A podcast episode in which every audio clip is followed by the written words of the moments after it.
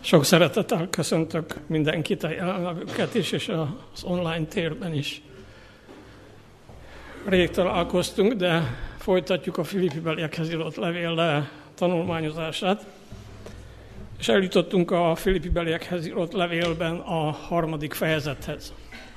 És annak az első 11 versét eh, fogom most eh, felolvasni alapígeként, eh, amelynek alapján megfo- megpróbálok megfogalmazni néhány bibliai tanítást.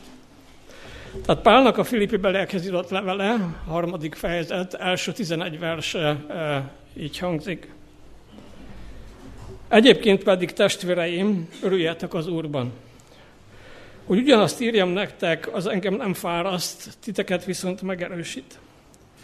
Ovakodjatok a kutyáktól, ovakodjatok a gonosz munkásoktól, ovakodjatok a megmetéltektől, mert mi vagyunk a körülmetéltek, akik Isten lelke szerint szolgálunk, és Krisztus Jézussal dicsekszünk, és nem a testben bizakodunk. Pedig nekem lehetne bizakodásom a testben is. Ha más valaki úgy gondolja, hogy testben bizakodhat, én még inkább. Nyolcadik napon metéltek körül, Izrael népéből, Benjamin törzséből származom, Héber a Héberek közül, törvény szempontjából farizeus, buzgosság szempontjából az egyház üldözője, a törvényben követett igazság szempontjából fedhetetlen voltam. Ellenben azt, ami nekem nyeresség volt, kárnak ítéltem a Krisztusért. Sőt, most is kárnak ítélek mindent Krisztus Jézus az én Uram ismeretének páratlan nagyságáért. Ő érte kárba veszni hagytam, és szemétnek ítélek mindent, hogy a Krisztust megnyerjem. Hogy kitűnjék rólam ő általa. Nincsen saját igazságom a törvény alapján, hanem a Krisztusba vetett hit által van igazságom Istentől. A hit alapján, hogy megismerjem őt, és feltámadása erejét, valamint a szenvedéseiben való részesedést, hasonlóan lévén az ő halálához, hogy valamiképpen eljussak a halottak közül való feltámadáshoz eddig Isten igén.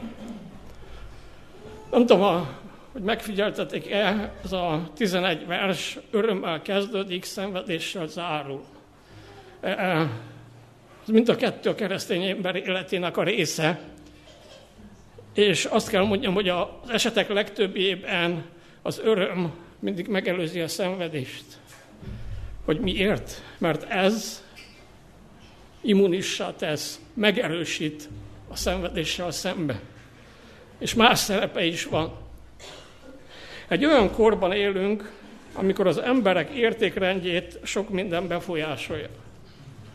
De Isten igéje a legkevésbé hat az emberekre. Mint minden kornak, a miénknek is megvan a maga értékrendje, amely eltér a Szentírás sugalta értékrendtől. Sajnos a kereszténységre is hatott ez a hamis értékrend, és hat a mai napig. Mi sem vagyunk teljesen mentesek ettől a hatástól. Mivel Isten tudta, hogy a Földön az ellenség területén a mindenkori Istent követő, követők ki vannak téve az ellenség támadásának, az ellenség által becsempészett hatásoknak, az ő igényében gondoskodott arról, hogy megmutassa, mi az igazi. A kegyelem hatására kialakult értékrend. Mi egy kegyelemből élő, Istennek hálás keresztény életének az értékrendje. Pál volt az, aki a legvilágosabban megfogalmazza ezt, és a Filippi beli gyülekezet írt levelében is találhatunk erről, és a felolvasott szakaszból is találunk erről leírást. Én ezt a szakaszt három eh, részre osztanám, amelyek szorosan összefüggnek egymással, az egyik a másikra épül, ezért teljesen nem lehet elhatárolni egymástól. Az első, az első vers, az öröm refrénje. A második figyelmeztetés a hamis értékrend elvetésére, ez a kettőtől hatig terjedő szakasz. És a harmadik a helyes értékrend, a 7-től 11-ig. Kezdjük az első, elsővel. Egyébként pedig testvéreim, a harmadik fejezet első verse azt mondja, örüljetek az Úrban, hogy ugyanezt írjam nektek, engem nem fáraszt, titeket viszont megerősít. A múlt alkalommal, amikor lezártuk az első két fejezet tanulmányozását, Megalapítottuk, hogy abban a szakaszban, abban a két fejezetben hétszer használja az öröm, örülni szót hat ige helyen. Pál. Két rövid fejezetben. A második fejezet ezzel zárul az örömben. És a harmadik fejezet ezzel kezdődik, az örömmel. Sajnos néha úgy tűnik, hogy a keresztény életünkből eltűnt az öröm. Olyan görcsös, erőlködésekkel telve a mi hitéletünk. Elfelejtettünk örülni az Úrban. Természetesen megfogalmazzuk a valós és logikus érveinket, nehéz az élet a hétköznapokban, állandó harc folyik a fennmaradásért, a szomszédukban most épp háború van, az infláció magas, a hitéletünkben újra és újra bukások jelen, jelenzik a hitéletünket. Igaz, Pál is elmondhatott volna sok ehhez hasonló dolgot az ő, mi az ő környezetében történt, de mégsem tette. Nem tette, mert tudta azt, hogy a helyes értékrendhez szükség van a keresztény örömhez. A kettő összefügg. A kettő egymás nélkül nem létezik. Tudta azt, hogy az üdvösség útja nem izzadságszagú kínlódás, hanem Isten eljárás, a kegyelem diadala az életünkben. És Isten járni nap, mint nap az öröm. Azt nem lehet megunni. Azt nem lehet görcsösen tenni. Énok is Istennel járt, és Istenhez jutott. Ma sokszor nem vele járunk, hanem fel akarunk kapaszkodni a mennybe. Egy létrának képzeljük el a hitéletet, amin felfelé kapaszkodunk hozzá, és újból és újból visszapotjanunk a földre, mert elég csúszos ez a létra. Mert nem is létezik. Egy létráról, már többször mondtam, egy létre van a Bibliában, arról nem az ember megy felfelé, hanem az angyalok jönnek lefelé és felfelé. Tehát Isten száll le hozzánk, nem mi megyünk fel hozzá. Mert nem kapaszkodni kell, Istennel kell járni nap, mint nap. Az apostol itt az öröm refrényét ismétli, és mielőtt rátérne a gyülekezetre leselkedő veszélyekre, mert az örülni tudó hívő is látja a veszélyeket, nem a felhőkben járó elragadtatásban él az élet valóságát figyelmen kívül hagyó ember, de mielőtt ezekre a veszélyekre rátérne, a keresztény életünk egyik legfontosabb jellemzője az örömre tereli a gyülekezet figyelmét, mondom már hetet, nyolcadszor ebben a könyvben. És a mi figyelmünket is erre akarja terelni. Maga Jézus, azért, mert, mert tudja azt, hogy maga Jézus Krisztus, akivel találkozott a Damaszkusz felé vezető úton, annak ellenére, hogy a fájdalomok ember az Úr szenvedő szolgája volt, földi életét az öröm jellemezte. Lehet, hogy ez paradoxnak tűnik, de ez a valóság. Ezért vitatkozok a tanulmánya abban, hogy csak szenvedés volt Jézus élete, meg hogy a mi életünk is csak szenvedés. A Jézushoz vezető út című könyvben azt olvassuk, sokan tévesen képzelik el Krisztus jellemét és életét, azt hiszik, hogy nem volt életükben, mele, életében melegség és napfény, hogy mindig komoly, szigorú és örömtelen volt. Noha élete az önmegtagadás élete volt, melyet fájdalom és gond árnyékolt be, de kedéllyel elkülete nem volt nyomott, arcvonásai nem mutattak haragot és bosszúságot, hanem mindig békések, derűsek voltak. Szívéből az élet kimeríthetetlen forrása áradt, és bárhova ment is, oda nyugalmat, békét, örömöt és vidámságot vitt. Azt is tudja Pál, hogy Krisztus kép, Krisztust képviseli, ezért nem teher számára ez a feladat, amely alatt állandóan sohajt és panaszkodik, hanem édes teher. Szintén a Jézushoz vezető út című könyvben azt olvassuk, legyen életünk és jellemünk olyan, hogy általa Krisztusról és szolgálatáról az emberek helyes fogalmat alkothassanak. Ha tényleg Krisztust képviseljük, Isten szolgálatát olyan vonzónak tüntetjük, tüntetjük fel, amilyen az a valóságban. Harmadszor ez az öröm teszi állóképessé a gyülekezet tagjait a tévtanítások ellen. A judaisták csak úgy támaszthatnak zavarokat, ha az örömnek ebből az életformájából sikerül kizökkenteni a gyülekezetet. És ma is csak akkor vezethet félre sátán, ha elfeledkezünk az örömről, akkor tudja eltorzítani értékrendünket. Pál nem szégyel ismételni az öröm szükségességét, mert tudja, hogy megerősíti, tántoríthatatlaná, szilárdá, megbízhatóvá teszi a gyülekezeti tagokat az öröm. Erre az állóképességre van ma is szükségünk, és ezt csak akkor sajátíthatjuk el, ha jelen van az életünkben a keresztény, az öröm, az öröm az Úrban. Ha tudunk örülni az Úrban, mert találkoztunk vele, és kegyelemből élünk, mert hálásak vagyunk neki az örök életért, az üdvösségért, mert kiválasztottak vagyunk, mert az ő gyermekei vagyunk. Sőt, Jézus barátainak hív minket, és tudjuk, hogy visszajön értünk, mert velünk akar élni egy örök kivalóságon át, össze akar költözni velünk. És itt térünk át a második részre. Van egy rövid örömrefrén, és következik a figyelmeztetés a hamis értékrend elvetésére. A második verstől a hang hirtelen megváltozik. Olyan, mint a Galácia beliekhez írt levélben, és a korintusi második levél 10-től 12-ig terjedő fejezetekben. Az öröm refrényéből hirtelen átvált.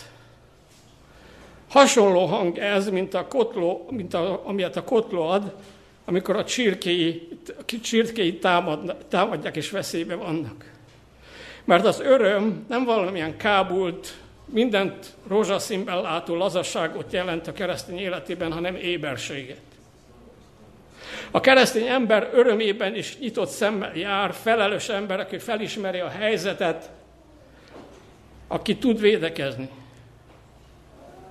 sátán csalásaival szembe, aki nem lép bele sátán csapdáiban, nem saját erőből, hanem azért, mert kegyelemből éles a Szentlélek által benne Jézus, szimbiózisban él Jézussal, ahogy akkor a János az evangéliumában a 15. fejezetben ezt leírja, hogy ti én bennem, én ti bennetek, meg a szőlővesztő példájában. És ő az, aki győz életünkben, aki szintén elkerülte a sátáni csapdákat, aki a hatalom a menjen és a földön, így fejezi be a Máté evangéliumát. Az apostol a tévtanítókat kutyáknak, gonosz munkásoknak, megmetélteknek nevezi. A kutya a mi nyugati kultúránkban eh, a hűség meg egyéb jelképe. Ennek totálisan az ellentéte a keleti kultúrában, az akkori keleti kultúrában. A kutya a keleti kultúrában nem az ember hűséges kísérője, hanem egy félvad állat, amely ide-oda kóborol ennivaló után. A lakosság megtűrte a kutyákat, mert az utcára kidobott szemetet, dögöket felfalták. A zsidók szemében tisztátalan állat volt a kutya. Amikor Pál a tévtanítókat kutyáknak nevezi, arra utal, hogy magukat a törvényeskedésükkel tisztának tartják, pedig éppen törvényeskedés teszi őket tisztátalan. Gonosz munkások, mert tisztátalan eszközökkel dolgoznak, és belülről gyöngítik a gyülekezetet, ahelyett, hogy építenék azt. Nem építenek, hanem rombolnak. Megmetszettek, ez a szó a görögben görög szövegben egy gúnyos szójáték a körülmetélés szóval, de ezen túl azt is akarja érzékeltetni, hogy még az ószövetségi üttörténeti rendben sem értik meg igazán a körülmetelés lényegét. Csak a szertartás külsőségét látják, csak a megcsonkítást. De a megcsonkítás az ószövetségi gondolkodás szerint azt jelentette, hogy alkalmatlanná vált az adott pap vagy lévite a templomi szolgálatra. Aki bármi hiba volt, az nem végezhetett szolgálatot. Ezeket ön, ez önmagukat megcsonkítják, és alkalmatlanná válnak a keresztény szolgálatra. Pár saját magát hozza példának. Azt mondja, ha valaki bízhatna a testben, önmagában, saját erejében, akkor ő megteheti. Hiszen igazi zsidó volt. Benjamin törzséből származott, amely csatlakozott Júdához, amelynek ősi területe volt Jeruzsálem, amelyből Izraelnek első királya Sámuel, Saul származott, sőt, egy Eszter könyvéhez fűződő Midrás szerint Benjamin volt az egyetlen ősatja, aki Izrael földjén született. A törvény megtartásáról elmondhatta azt, amit a gazdag ifjú, ifjú mindezeket megtartottam ifjúságomtól fogva. Fedhetetlen volt. Nem hiszem, hogy ebben a gyülekezetben van olyan fedhetetlen ember, mint Pál. Aki annak képzeli lehet, de olyan, mint Pál nincs. Annyira, hogy emberi ítélkezés nem tudhat, találhatott benne kivetni valót, sem kultikus, sem erkölcsi tekintetben. Ha elkezdték volna az ellenfelé keresbenni a hibákat, arra jutottak volna, mint Dániel esetében. Tehát Pál szerint a hamis értékrend a testben, az önmagunkban, a saját megvalósításainkban való bizalom. Amikor a saját erőnkből elért látszólagos eredményeinket mutatjuk fel, és abban bízunk. Amikor nem csak ez a dicsekedésünk tárgya, hanem mások elé mérceként állítjuk saját elképzeléseinket, megvalósításainkat, és nem veszük észre, hogy ezáltal alkalmatlanná válunk a szolgálatra. Isten óv minket az apostolon keresztül ettől a magatartástól. Kér minket, hogy ne magunkba bízunk, ne próbáljunk kiharcolni önmagunknak az üdvösséget. Pedig néha megkísért a cselekedetek általi üdvösség kiharcolásának a kísértése. 1888 ellenére, amikor visszahozta Isten a hitáltali megigazítást az egyházban, ott van a mélyen a DNS-ünkben, hogy valamit tenni kell az üdvösségért. Persze van, akinek az élete csak nyomokban tartalmaz cselekedetek általi meggazolás, de mindenkiben van egy kicsi. Viszont valakinek meg csak nyomokban van egyáltalán nem tartalmaz a hitáltali megigazítást. A társadalom, amelyben élünk is, az sugalja, hogy akkor vagy értékes, ha folyamatosan pörögsz, és csak addig, amíg pörögsz, vagy képes vagy pörögni. A társadalmi nyomás és a dénásünkben mélyen bevésődött cselekedetek által megigazolást olyanakká tesz minket, mint a bugocsiga. Addig állunk, ameddig pörgünk, ha nem, akkor el is kidőlünk. De Isten kegyelmélő ember, élő emberekként lát, ő embereknek teremtett minket, nem búgocsigának. Méghozzá kegyelemből élő embereknek. Az íge nem csak itt hívja fel a figyelmünket a hamis értékrendre, a jelenések könyvben is találkozunk egy hasonló figyelmeztetéssel. A jelenések könyve első fejezete 17. versében azt olvassuk többek között, hogy gazdag vagyok, meggazdagodtam, és nincs szükségem semmire. Én vagyok a Jani.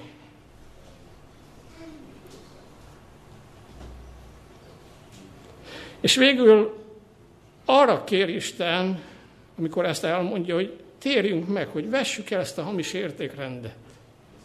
És itt eljutunk az igazi Krisztusi értékrendhez. Pál a következő szakaszban elmondja, hogy mi az igazi értékrend, mit lehet dicsekvésünk a tárgya. Hogy Isten ne vessen ki a szájából, hogy ne váljunk alkalmatlanná a szolgálatra. Itt érünk el a harmadik részhöz, a helyes értékrend, a 7-től 11-ig terjedő versekben írja, írja ezt le Pál. Pál számára a megtérés egy nagy értékcserét jelentett. Miután találkozott Jézussal, mindaz, ami eddig minden volt számára, az most semmit sem ér. Pál nem azt mondja, hogy ami eddig számomra nyeresség volt, azzal szemben most közönössé lettem, az jelentéktelenné lett, hanem szemétté lett. Ki kell dobni. Annyira új, annyira dicsőséges számára Jézusban megtalált kegyelem, hogy nem csak a földi értékek halványodnak el előtte, hanem legnagyobb belső nyeressége, amivel egy zsidó ember dicsekedhetett, a körülmetélés, a testben való bizakodás is eltörpül. Az, hogy a törvény szempontjából fedhetetlen volt, az is szemétté vált számára. Bűnbánatot tartani nem azt jelenti, hogy ezután közönyös leszek az iránt, amit eddig sokat jelentett számomra. Nem azt jelenti, hogy az eddig, ami eddig minden volt számomra, most már nem érdekel, hanem azt, hogy most már iszonyodom tőle. Utálom. Mert megtaláltam az igazit, Jézus Krisztust. Pál és ellenfelei között ott folyt a vita, hogy mi ad okot dicsekedésre. Az igazi keresztény dicsekedése ott kezdődik, ahol minden ember dicsekedése végződik, mégpedig Jézus Krisztusban. Pál most már szemétnek tartotta azt, amit eddig életében a legbecsesebb volt. Szemétnek farizeus dicsőségét, amelyben jósága ragyogott. Jóságának a ragyogását is szemétnek ítél. Amikor erről az ígéről beszélünk, Pálnak erről a kijelentéséről, általában a megtérés előtti bűnös dolgokra gondolunk, és azt mondjuk, hogy a szemét, az szemét volt életünkben, és valóban ez is benne van ebben az ígében. Valóban a világi értékrendnek, értékrendnek ezen arculatától is meg kell szabadulni, azt is kárnak kell ítélni. Valóban az anyagi jólétben való helytelen bizalmat is el kell hagyni. És az igazi értékrend Jézus Krisztus kell követni, és az Istentől kapott javakat helyesen, javakkal helyesen sáfárkodni. Önzésüket feladni. Hiszen maga Ellen White is beszél erről. Azt olvassuk a Krisztus példázatai című könyvben, ebből a nézőpontból is magyarázza, a Krisztus utolérhetetlen szeretetét szemlélve az önző szív szeliden engedelmeskedik. A gazdagok is elmondhatják azt, amit a farizeus Saul mondott, amelyek nékem egykor nyerességek valának, azokat a Krisztusért kárnak ítélem. Sőt, annak felette most is kárnak ítélek mindent az én Uram Jézus Krisztus ismeretének gazdagsága miatt. És akkor nem vallanak semmit, semmit sajátjuknak. Örülnek, hogy Krisztus sokféle ajándékával sáfárkodhatnak, és az ő nevében szolgálhatnak az emberiségnek. De ha mélyebbre ásunk, többet jelent ez az ige szakasz. Nem csak a világi értékrendet kell elvetni, szemétnek ítélni, hanem saját igazságunkat is, amelyre gyakran büszkék vagyunk. A laudicea büszkéséget az, hogy gazdag vagyok, meggazdagodtam, és nincs szükségem semmire. És végre rá kell jöjjünk, hogy igenis szükségem van valamire, vagy inkább valakire. Arra, amit Pál ír, hogy jobban és jobban megismerjem Jézus Krisztust, az én megváltomat. De Pál itt nem csak múlt időben beszél, hanem a jelenben is kárnak ítél mindent, ami valamikor minden volt számára. Megtérése nem egy egyszeri fellángolás, hanem a jelenben is tart. A Jézus való találkozás ma is hat az életére. Nem elég, hogy néha egy-egy íge hirdetés után elhatározod, elhatározások születnek a szívünkben, és fogadkozunk, hogy ezután mindent kárnak ítélek, ami nem a Krisztusi értékrendnek meg, felel meg, aztán egy-két nap, hét vagy év múlva minden a régi, hanem a megtérés az az folyamatos kell legyen. Pál Jézus Krisztus ismeretének a gazdagsága miatt ítél mindent kárnak és szemétnek. Mivel Jézus lett életének a valósága, akiben a magas, alacsonyja, a rendíthetetlen ingadozóvá, a biztos, bizonytalanná lett, minden kárba veszni hagy, hogy őt megnyerje. Ezzel Pál azt is érzékelteti, hogy életében nincs visszatérés. Aki megnyerte Jézust, nem térhet vissza az előbbi a gonoszságához, de előbbi jóságához sem. Nem lehet búvóhely Jézus mellett. Pedig milyen gyakran megkísért minket az előbbi jóságunk. Hányszor elrejtezünk előbbi jóságunkban? Azért nem tehetjük ezt mert, meg, mert akkor nem nyertük meg Krisztus, csak úgy gondoljuk, hogy ő csak akkor lehet nyerességem, ha mellette már semmi más nyerességem nincs. Minden szemét számomra. Valaki így fogalmazott, a Krisztusban vetett hit az emberi igazságban vetett hitetlenség. Ezt ismerte fel Pál, hogy nincs saját igazsága. A hit látja meg, hogy Isten az elveszettért a saját igazságával munkálkodik. Karl Barth azt mondta, hogy hinni azt jelenti, Istent, és mindig csak Istent a saját igazságában, mint cselekvő szemét megragadni, magunkat neki átadva egyedül őt dicsőíteni. Krisztus megismerése kimeríthetetlen, és az ő megismerésének van egy tapasztalati útja, de Isten igén keresztül is elmélyülhetünk ebben az ismeretben. Szükség van a Jézus Krisztussal való napi kapcsolatra, hogy megismerhessem őt. A Krisztusi értékrendhez az is hozzátartozik, hogy időbeosztásunkban ő az első, vagy inkább ő van a központban. Hogy naponta szemlélem őt, mert akkor eh, az előtte az Élet című könyvben azt olvassuk, a Biblia tanulója szemléli a megváltott, és felébred lelkében a hit, az imádat és a szeretet csodálatos ereje, tekintetét Krisztusra irányítja, és a szemlélő átalakul annak hasonlóságára, akit szemlél.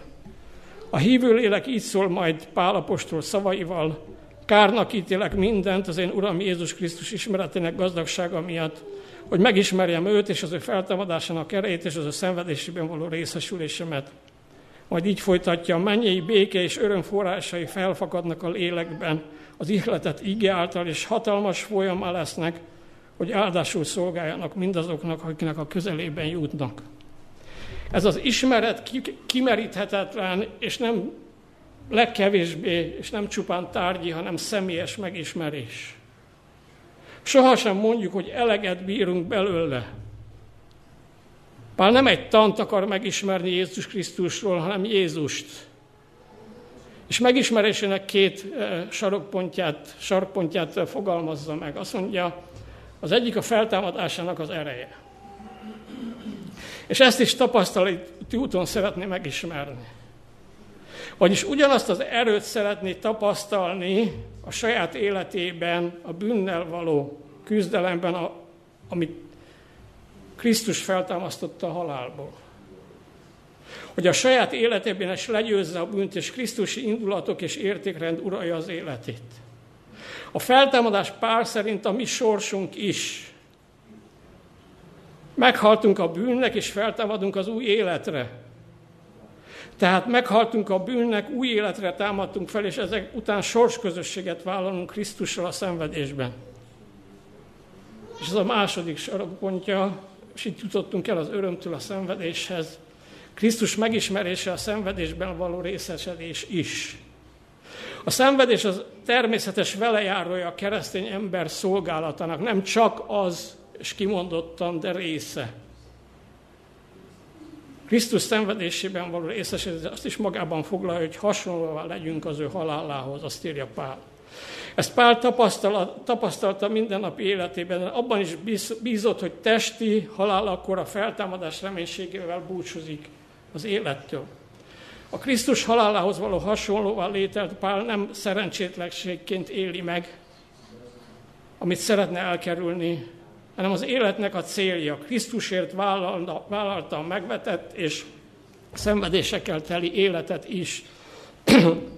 De mindezt a keresztény öröm árnyékában élte meg. Érte mindent elveszített népét, szépnek ígérkezett jövőjét, a tanácsi helyét, és sorolhatnám. De átélte és megértette Krisztus ígéretét, amit a Máté 16.25-ben olvasunk, hogy aki elveszti életét, én érettem, megtalálja azt.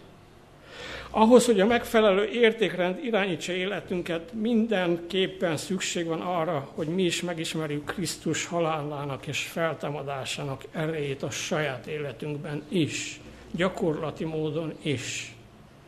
Hogy a mi életünkben is naponta jelentkezzen ez a páli tapasztalat, amit a galáciai levél második fejezet 20. versében ír, hogy Krisztussal együtt keresztre vagyok feszítve.